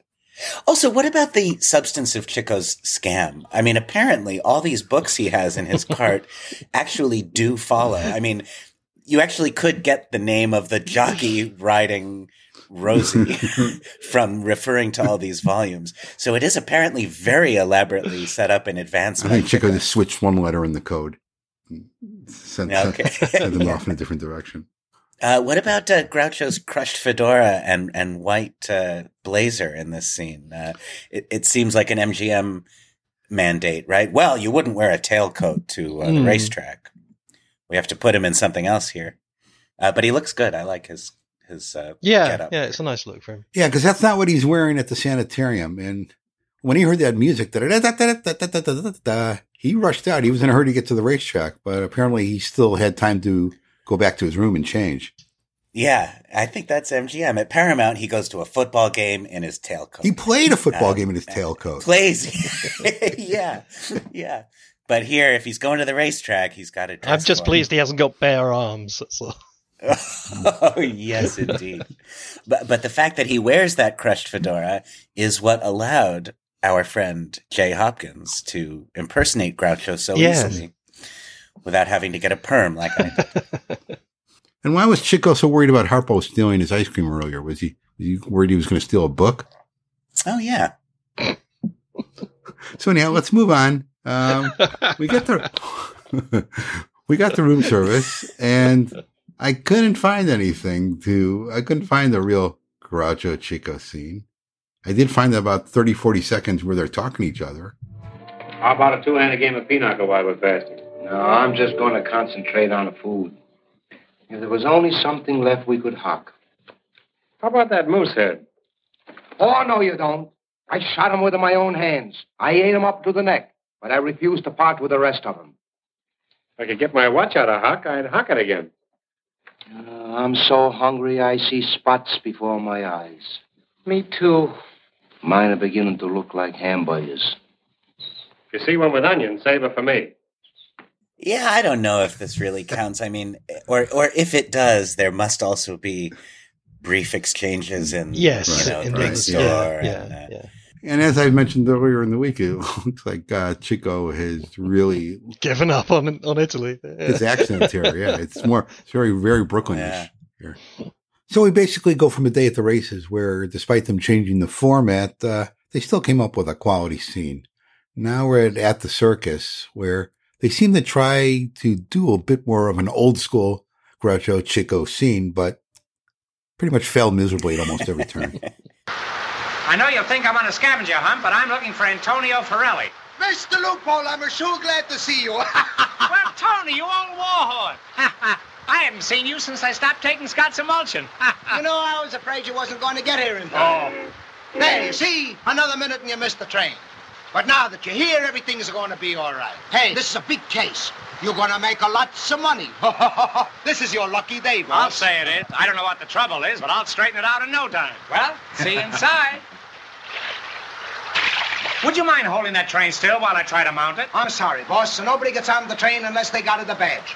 Badge? The badge, yeah. Oh, badge. Oh, you mean my Lone Ranger badge. Sorry, they took it back. I stopped eating the cereal. Now let me see your badge. Well, I just haven't. You don't got it a badge. Shh, quiet. The engineer may be eavesdropping. Well, the circus is certainly lucky to have you for a watchdog, you old badger, you. Hey, where you going? I'm going to the laundry and get ironed out. I'm rough dry now. Hey, come here. I got an idea. You know my boss, Jeff Wilson? He owns the circus. He might give you a badge. Say, that's fast thinking. I'll see Mr. Wilson. He'll give me a badge, and I'll get on the train. Fine. Now, where is Mr. Wilson? He's on the train. On the train?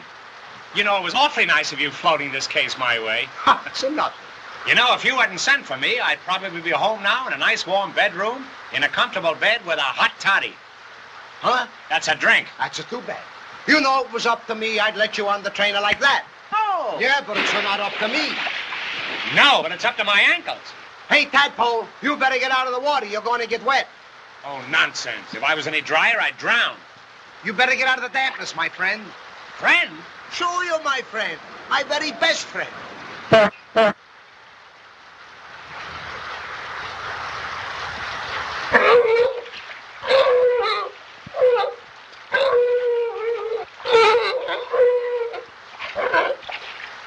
Hey, Pudgy, where's your badge? Okay.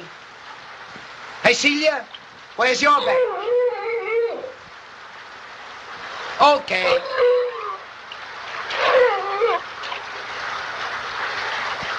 I know what do you think. Even the sealer's got the badge. And just to think, because orders is orders. I can't let them, my best friend, on the train. All right, I take a chance. I don't care if I lose my job. I'm going to give you a badge. I'm going to give you my badge. But a promise, you no tell, you swear. They'll never get anything out of me unless they use a pump. Last chance, all aboard. Aren't you going to wait for Noah? Right this way. Just a minute, brother.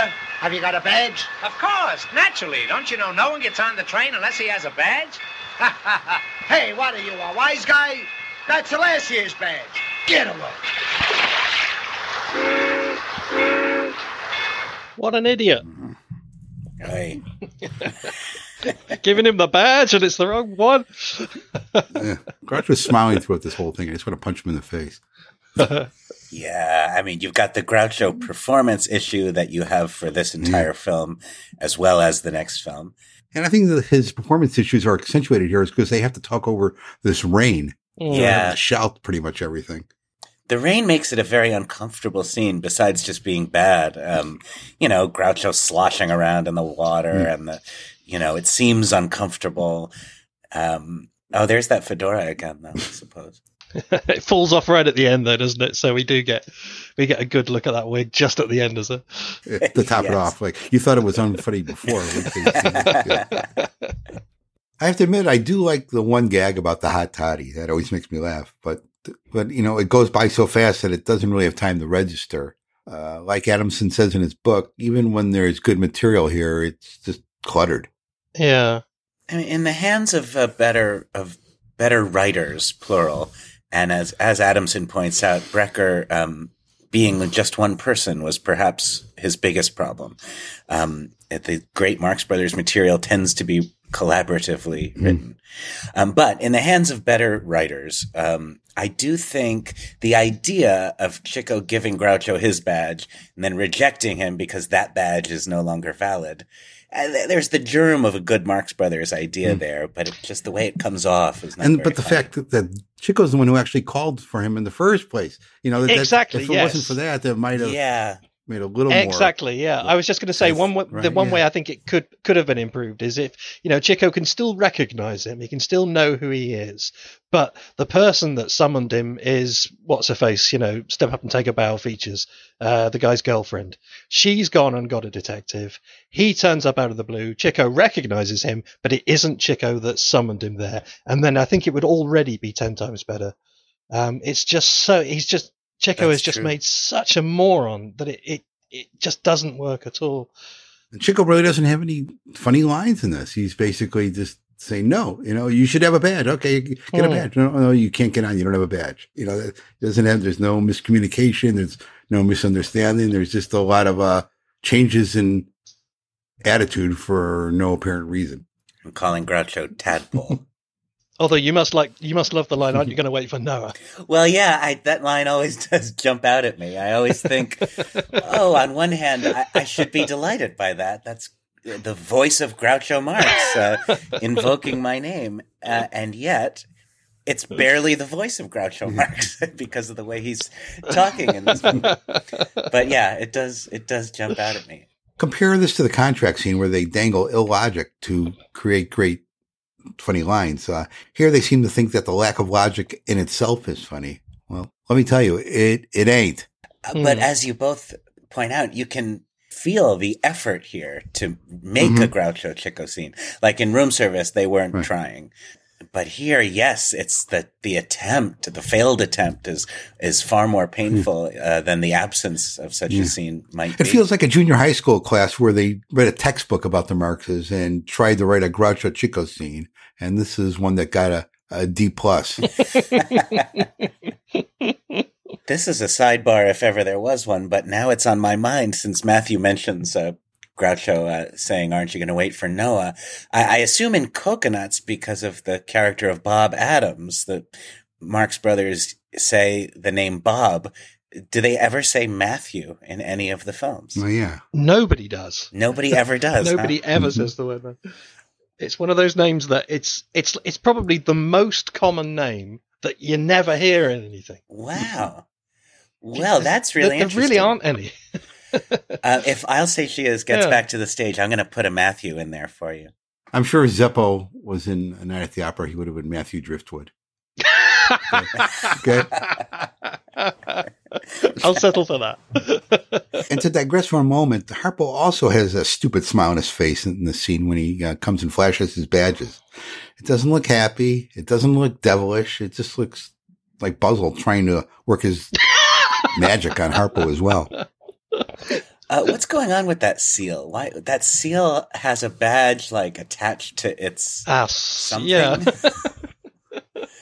I mean, of all the places you might put a badge on a seal, I guess the idea is so that there can be this reveal where the seal kind of lifts up its hind regions and exposes the badge. But I don't know. It could be under a front. If I were given a badge and told, hey, put this badge on that seal, I would not ask the seal to turn. Now, how many stunt seals do you think there are in Hollywood? Is this the same one from Horse Feathers? No, it's not. This one is called Slicker, and the one in Horse Feathers was called Lucille. These are the things you learn from my book. Oh, Lucille. That's like a... Because it was a loose seal, that anticipates Arrested Development by several decades. But this one, Slicker, was in some other films as well. So he's... Oh, and did he have a badge sticking out of his region? And... It was in his contract at all his films. Yeah. It was in more than his contract. So, I don't know, maybe you guys remember, but as I went through the next couple of films, Go West and The Big Store, I really wasn't able to find anything that counts as a real Groucho Chico seed. And maybe if this, what we saw in At the Circus is representative of the best they could do, it's maybe just as well that they didn't even try. You know, everybody knows I'm not a big fan of Go West, but I sort of do like the scene where they're with the girls getting a little drunk. I think that's one of the more amusing parts of the film for me, but that doesn't really count as a Groucho Chico scene. That's just one that they're in together. But are you surprised that they didn't go back to that for the next couple? Because it had become such an institution up to that point, and they just abandoned it. I guess Big Store probably would have had one, wouldn't they, if it wasn't for Groucho and Harpo being together in that unusual rule-breaking way. Yeah, and in Go West, that opening scene, which tends to be a little overpraised, I think, just for being notably better than the rest of the movie. But that scene, you know, it's a rare Groucho Harpo Chico scene, sort of. Yes, blue, maybe. It's basically Tootsie Fruitsie with Harpo, isn't it? Mm-hmm. Yeah. Yes, yeah. Right. And so that leads us to A Night in Casablanca, which, while it doesn't have a full-scale Groucho Chico scene, does have a couple of short ones, which show that the magic is still there. Let's listen to both of them. Anybody here for the Hotel Casablanca? Here, boy, I'm going to the hotel. They'll never let you in. Anybody? Wait a minute, do they let you in? Sure. I'll put a stop to that. I'm the new manager. You're the new manager? That's a fine. Just come here with that bag. The hotel sent me down to welcome you. Just give me my valuables. Don't worry, you can trust me. I don't even trust me. You're going to like it, this job. You buy? Nice. Cheap. Scram and get out of here. You got to be careful of those guys. They take you to the cleaners. What about you? I take you to the hotel. Just what is your racket? I got no racket. I make my living with camels. What do you do with your camels? They're taxi cabs. I'm a president of the Yellow Camel Company. Aren't all the camels in Casablanca yellow? Yeah, you crazy. We got a checker camel company, too. Hey, look. Must be expensive to operate. Here you are. So this is your wife, eh? No, it's my camel. You haven't got another stick of gum on you, have you? Come on, I get you to the hotel. You're in danger. Your life is hanging by a thread. It's all my pants. Yeah, but they're going to kill you. How do you know? It's all over the hotel. Everybody knows it but you. I wish they'd tell me these things. I don't mind being killed, but I resent hearing of McCarrick, whose head comes to a point. A point, eh? Look, boss. Maybe they want to surprise you. Well, I'd like to know how to dress. You look fine. You're dressed to kill. But what you need is a good bodyguard. What I need is a good body. The one I've got isn't worth guarding.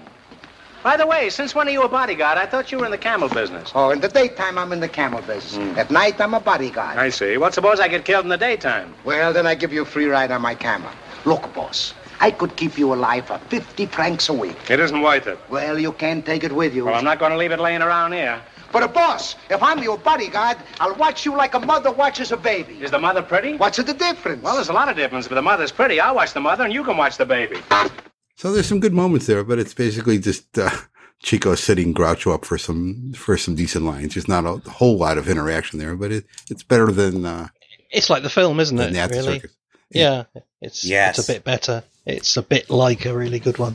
And like Night in Casablanca in general, its success has to do with giving you a kind of quick fix of what feels like vintage Marx Brothers stuff, but not lingering long enough to show you that they're not quite there anymore. Whenever Night in Casablanca stays in one place too long, like Harpo's duel scene, it does start to get tedious and uncharacteristic and draggy. But these quick hits, it's like, oh, yeah, okay, they've still got it. And all these moments feel like that to me. And as Matthews mentioned before, I think Chico really is the hardest brother to write for. And it seems like this are a perfect example. He's the hardest one to write well for. Yeah. Unfortunately, he's very, very easy to write badly, but this isn't bad by any means. It's good. Right. But just to get that fine line between where is he coming from and getting the best of Groucho without demeaning Groucho or making himself look foolish, it's very tough. And like they made it look so easy in the earlier films, but then later on we could see now it wasn't so easy. I think like the rest of the film, there are no surprises in A Night in Casablanca. Nothing is new. Even the best stuff is very familiar. But obviously, when you look at where it comes in their career, that's more than what one might have hoped for. Yeah, it has a very pleasant energy to it. Not the kind of forced manic energy of At the Circus and Go West, nor does it have this kind of dreary, obligatory lack of energy, like you might say that about Room Service, maybe some other later moments. Night in Casablanca is very good-natured, and they seem to be enjoying themselves. So that leaves only the classic scene in Love Happy, which Matthew is going to set up for us now. You've got me. Come on. Chico's in Groucho's office.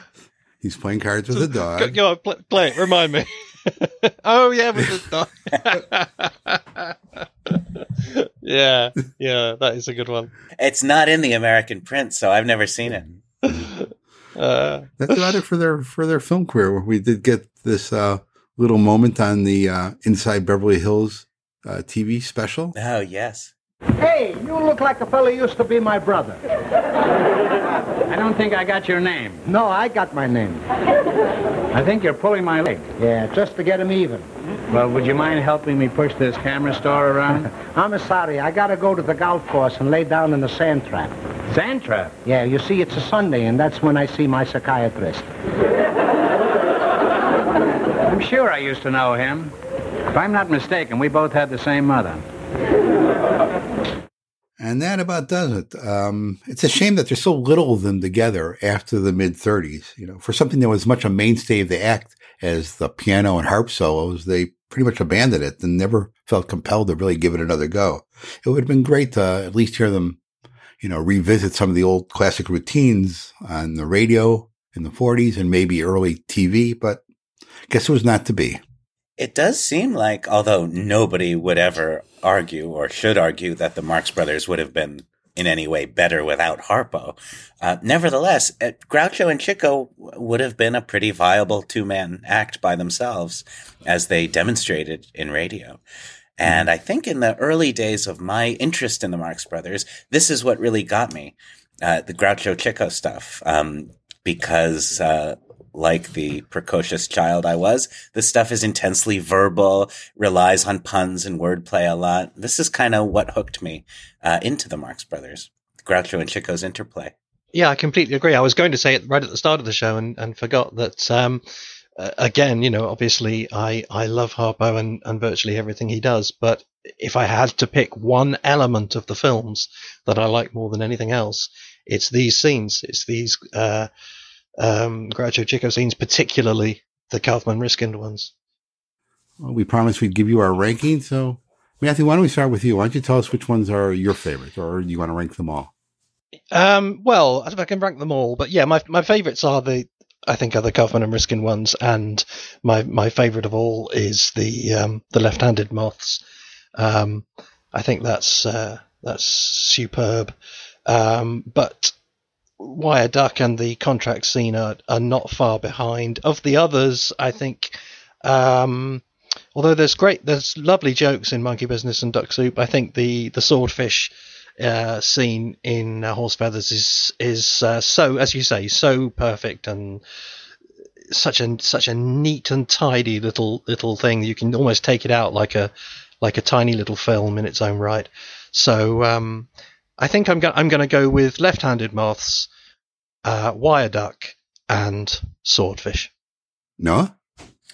Well, my feelings about these scenes are similar to Matthew's. I would rank in the number one spot the stuff at the near the beginning of Animal Crackers, Groucho and Chico's introduction to each other and rates for not playing and rehearsing. That might be among my very favorite exchanges in the whole Marx Brothers canon. And then in the number two spot, I would say Why a Duck? Number three, the contract scene in A Night at the Opera. Number four, the Horse Feathers password scene, for the same reasons that Matthew cites and that we've all discussed earlier. Number five, I would put now the Left-Handed Moths piece from Animal Crackers. Then Duck Soup, then Monkey Business, and from there it gets pretty bleak. Yeah. I do think At the Circus is far worse than the Tootsie Fritzy scene. Well, you've pretty much pilfered what I was going to say, Noah. So expect to hear from my lawyer in the morning. Jamison, take a letter. My pleasure, Bob. Anytime. So that about does it for this episode of the Marx Brothers Console Podcast. I hope you enjoyed it. We'll be back next month with another stellar episode, or at least we'll say it is. In the meantime, thanks, guys, for taking part. And please, everybody, just go online and give us good reviews and spread the word, and follow us on Twitter. Join the Facebook group if Matthew will let you in. Go to marxbrotherscouncilpodcast.com. Oh, yes. The one that cost us a pretty penny to pin that one down. So please make it worth our while. Hey, also, the holidays are coming up. For all the people close to you, everyone you love, the best gift you can give them is to recommend the Marx Brothers Council Podcast. You don't have to buy them anything. You don't have to do anything for them. Just tell them to listen to our podcast. Noah, the high holidays already passed. We're too late. Every holiday is high for me, Bob. Okay. All right. Well, that's going to do it. Noah, why don't you introduce our closing song? It's a classic. And here it is. A cup of coffee, a sandwich, and Bob.